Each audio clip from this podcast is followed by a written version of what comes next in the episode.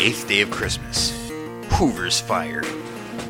First Lady Lou Henry Hoover established the custom of decorating an official and not just a personal tree in the White House in 1929.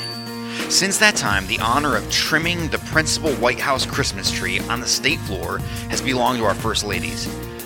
Christmas 1929 was memorable for the Hoovers because an electrical fire broke out in the west wing of the White House during a children's party. The Oval Office was gutted, but Mrs. Hoover kept the party going. The Marine Band, meanwhile, played Christmas carols at the volume calculated to drown out the sound of the arriving fire engines. The following year, the same children were invited back for another party, at which time each child was given a toy fire engine as a memento. The invitations to the 1930 party read as follows This is not like the Christmas parties you usually go to, for Santa Claus has sent word that he is not going to be able by himself to take care of all the little girls and boys he wants to this year, and he has asked for other people to help him as much as possible. So if you bring some presents with you, we will send them to him to distribute. The party was an enormous success, and in his words, on Christmas Day of 1931, Hoover said, Your annual Christmas service is a dramatic and inspiring event of national interest.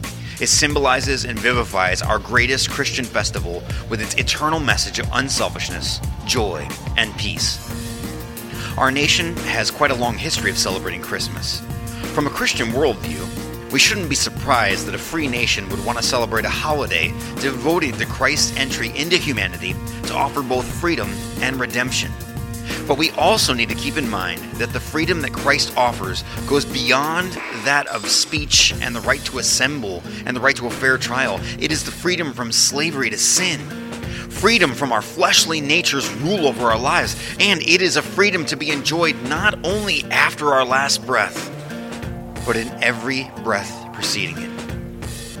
It is a trustworthy statement deserving full acceptance that Christ Jesus came into the world to save sinners, among whom I am the foremost. 1 Timothy 1:15. Friends, as we celebrate this Advent season, may we remember that Christ came as a baby into a cruel world to be rejected and crucified to save us. And Christian, that truly is a reason to celebrate.